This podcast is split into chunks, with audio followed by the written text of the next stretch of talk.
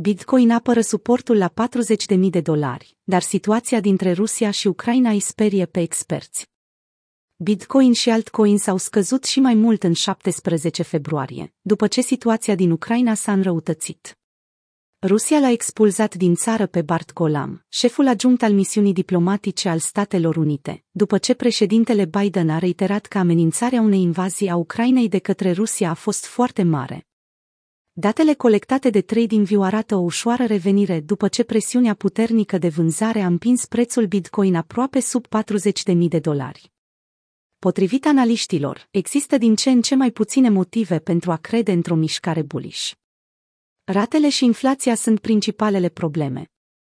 Efectul situației dintre Ucraina și Rusia a fost abordat de David Lifkitz, director de investiții la Exoalfa. Lifkitz a remarcat că situația afectează cu siguranță activele de risc. În 15 februarie erau în creștere, astăzi sunt în scădere. Deși Rusia domină în prezent titlurile și provoacă slăbiciune la scară largă pe piețele globale, Lifkitz a sugerat că situația pare ca o distragere a atenției de la problema ratelor dobânzilor și a inflației.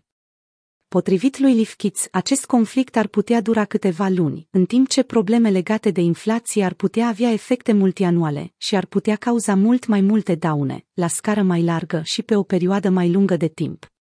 El a mai spus, Bitcoin blocat într-un interval de la 30.000 de dolari la 50.000 de dolari, pierde teren.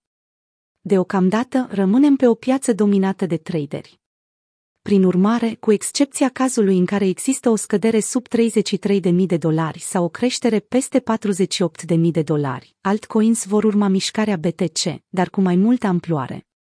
Bitcoin rămâne un activ puternic. În ciuda slăbiciuni recente, analistul Income Sharks a oferit următoarele cuvinte de confort pe Twitter, pentru a oferi o perspectivă pe termen mai lung pentru Bitcoin. Cu tot ce s-a întâmplat de-a lungul anilor, cum să nu fim optimiști știind că Bitcoin valorează peste 40.000 de dolari. De la începuturi, valoarea sa a crescut în fiecare an.